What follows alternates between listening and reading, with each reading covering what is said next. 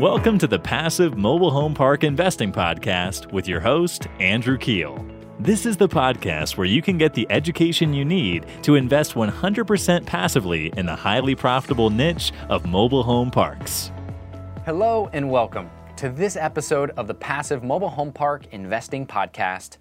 This is your host, Andrew Keel, and today we are going to discuss how you can review a potential mobile home park investment opportunity in 10 minutes or less. That's right. After this episode, you will have the go to list of the top things you need to look at first before spending any additional time completing due diligence on the operator, deal terms, etc. This is more geared towards property specific syndication investments that give you as an investor the opportunity to research the tangible real estate being purchased up front prior to agreeing to make any investment. Before we dive in, it's important to note that this is not the end all be all list for researching a potential mobile home park deal that you might invest in. This is simply a starting point that will allow you to decide quickly if you should spend any additional time on this specific opportunity. First things first, you're going to want to research the market. You can change a lot about a specific piece of real estate through value add initiatives and an attractive purchase price. However, the surrounding market demographics are going to be outside of your control. When researching the market, here are five quick things that you're going to want to look at first. Number one is bestplaces.net. You want to look at a few statistics from this website, but first we look at the population of the city and the metro itself you should aim to be in metros with at least a 50,000 or higher population. You also want to see a median home price above $100,000. Future job growth and income growth above the national averages are great metrics as well as to the, the market's you know, future capabilities. Also, housing appreciation being up and positive over the last five years is a great metric because that is likely pricing people out of stick built houses. Number two, when researching the market, you should check out the top employers in the area. This is a big one because you're inadvertently making a bet that these top employers are going to do well moving forward with an investment into this piece of real estate. An easy process starts with you going to Google and simply typing in top employers in blank you can insert the city and state name or the county and state name to try and pull up a list of the top employers in the area. Most areas will have a Chamber of Commerce website with a page dedicated specifically to this top employer list. Once you find the list, check out the top five employers and how many employees each of them employ. You also want to check out what sectors they're in. If they're diversified across, say, healthcare, government, manufacturing, and education, this is a very positive note for the area.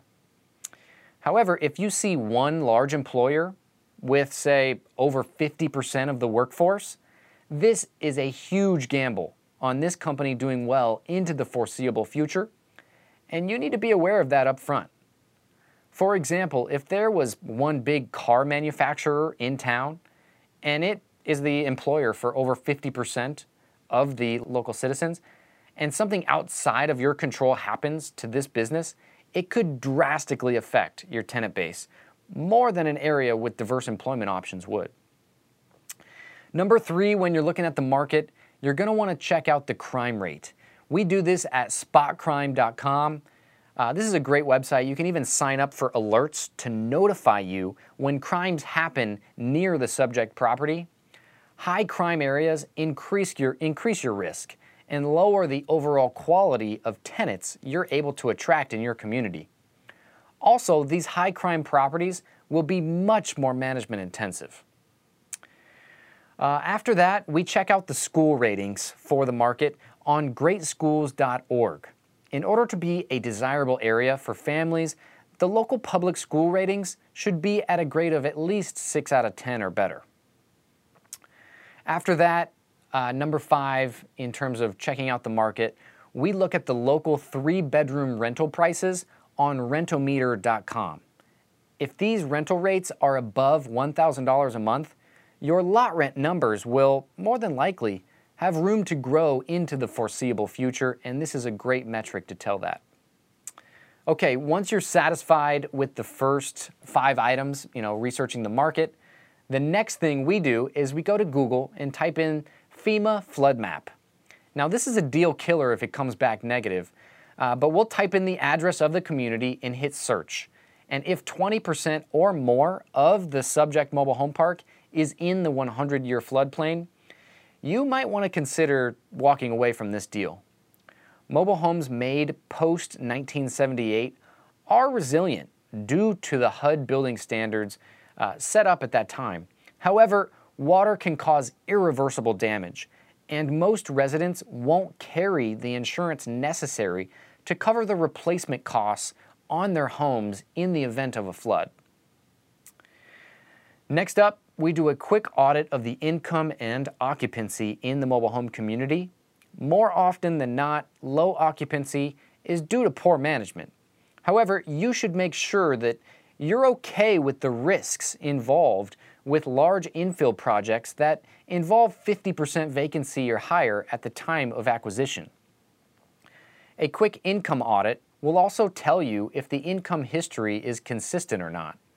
To do this, you can simply take the number of occupied lots and multiply that by the monthly lot rent amount, and then times that number by 12 for the 12 months in a year. This number should be within 20 to 25% of the gross income number listed on the seller's trailing 12 month financial report. If it's not, something is up, and the inconsistency should be a red flag right away. After that, you should review the number of park owned homes in the community. If the number of park owned homes is higher than 30%, the property will more than likely have a higher expense ratio because of that. Some operators live by the park owned home model. However, we found that the repairs on park owned homes are just one of the harder items to pro forma for prior to purchase. You just never know when a tenant is going to get up and leave, and this turnover can cause your expenses to skyrocket. So that's why we avoid trying to go after fully park owned home communities. After that, review the utility infrastructure that the operator mentions in the explanation of the subject property, and this is very important. Are the water and sewer utilities private or public? The ideal setup is public utilities, meaning that the community is on city maintained water and sewer services. Private utilities, like well water and septic tanks, require more oversight. And with wells, there's specific testing that's required to ensure that the management is not poisoning the entire community with too much or too little chemicals, like chlorine, for example. Septic tanks and wastewater treatment plants also require additional professionals needed to maintain these systems, and with that comes additional expenses. Most private sewer systems also have the potential to fail at their 50 year life expectancy. So you want to make sure that the operator is aware of this because these can be capital heavy risks. And if you have to replace one of these systems, it can get into the six figure mark. Reviewing the size of the mobile homes and the size of the lots are the next important items you want to review. Most mobile home parks were built 50 or more years ago, and the factory built homes that were built 50 years ago were a lot different from today's homes that are being built. Some of these older homes were built as tiny homes and were built 12 foot wide. In today's world, these homes are the hardest to occupy when they go vacant, due to the average family size being much larger nowadays. New homes being built are definitely bigger. Most of the time, newer homes are up to 16 foot wide and 70 to 80 foot long. if the community you're looking to invest in has small lots, these new homes coming out of the factories today just won't fit. And as your older inventory dissolves, it will present a challenge to keep occupancy levels high. I recommend that you get the address of the community and type it into Google Maps. Then try to drive down the streets of the community or along the front entrance of the subject mobile home community right there from your computer. This will tell you a lot about the community, including the size of the homes and lots, the average age of the mobile homes in the community, and the types of road infrastructure making up the general appeal of the park. A tip here is that pitched roof homes were manufactured primarily during or after the 1980s, after the HUD building standards were put into place in 1978. These homes are of better quality and are more durable to withstand the turnover from one homeowner to the next. Also, lenders love to see well maintained paved roads. Better financing options will more than likely be available to communities that have this nice amenity. Last but not least, I recommend that you check out the lot rent comps in the area if these are available and provided by the operator. Having this data is invaluable, engaging the competition of other mobile home communities in the area. Once you see what the other communities are charging for rent, hop on Google Maps again and do a drive through of those communities. Give each community a quick A, B, or C grade compared to the subject property. If the subject property is in better condition than the comp properties, but is charging less for lot rent, this could bode well for investors involved in this deal. Anyways, that's it for today. Make sure to tune in next week on Tuesday for an interview with fund manager and opportunity zone expert, Mr. Sam Hales with the Saratoga Group. Also, please make sure to leave this show a quick five star review on iTunes if you're getting value out of it.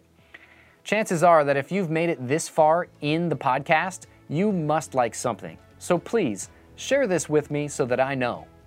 Anyways, until next time, thank you so much for tuning in.